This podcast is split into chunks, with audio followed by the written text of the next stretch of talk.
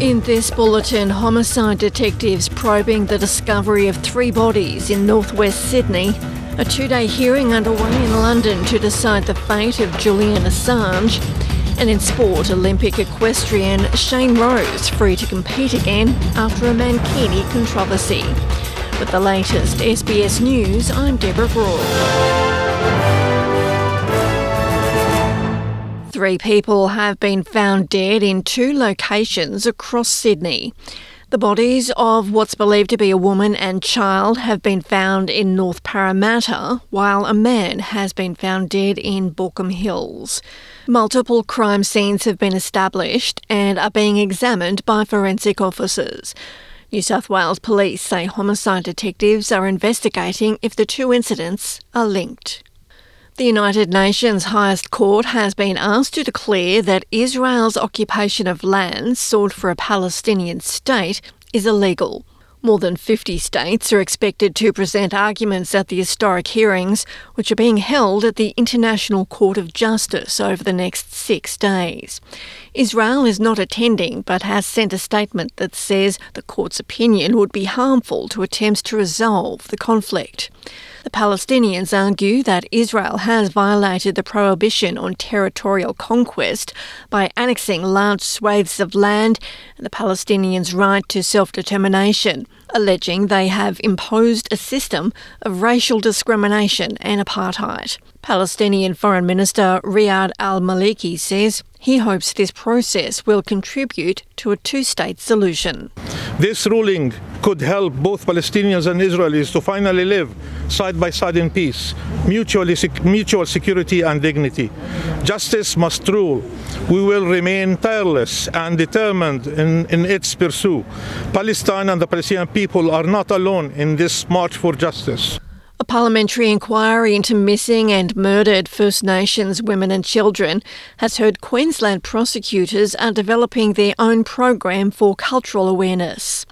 The committee says it's heard consistent evidence from a number of Indigenous families about what's been described as troubling conduct from police, coroners, and public prosecutors when a loved one has died or disappeared. Director of Public Prosecutions, Todd Fuller, KC, has told the inquiry there are now steps underway to improve. As part of the Women's Safety Justice Task Force recommendations, one of those is, is greater cultural awareness within our, the staff of the ODPP, and we're partnering with the Queensland Police Service to leverage off some of their cultural experience and engagement, but also developing our own program.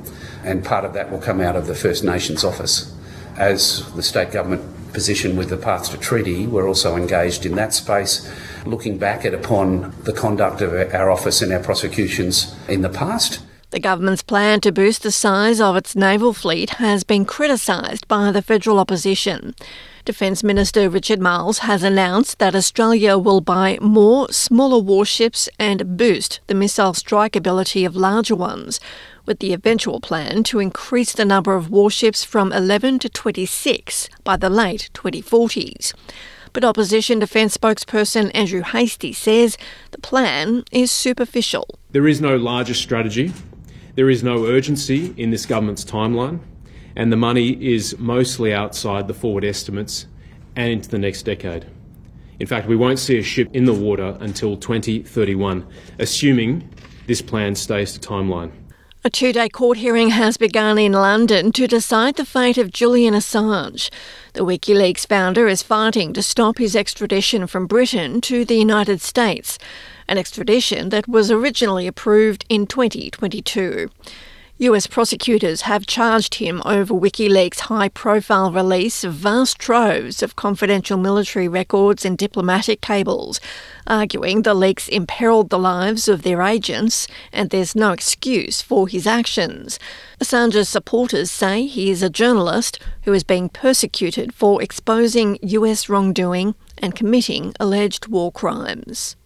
Queensland's Police Commissioner Katarina Carroll has announced she's stepping down from the role. She says she will not be seeking an extension on her five year contract, and her last day will be March the 1st.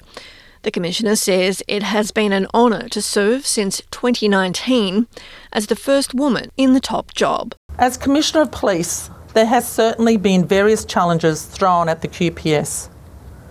But the real achievement is how we have risen above. To sport and in equestrian news, Olympic rider Shane Rose can now continue his preparations for the Paris Games after a complaint about his mankini at a recent New South Wales event was dismissed. The governing body says the review panel has now met and decided Mr Rose did not breach the code of conduct. But it's still going to review minimum dress standards for future events. I'm Deborah Groarke. This is SBS News.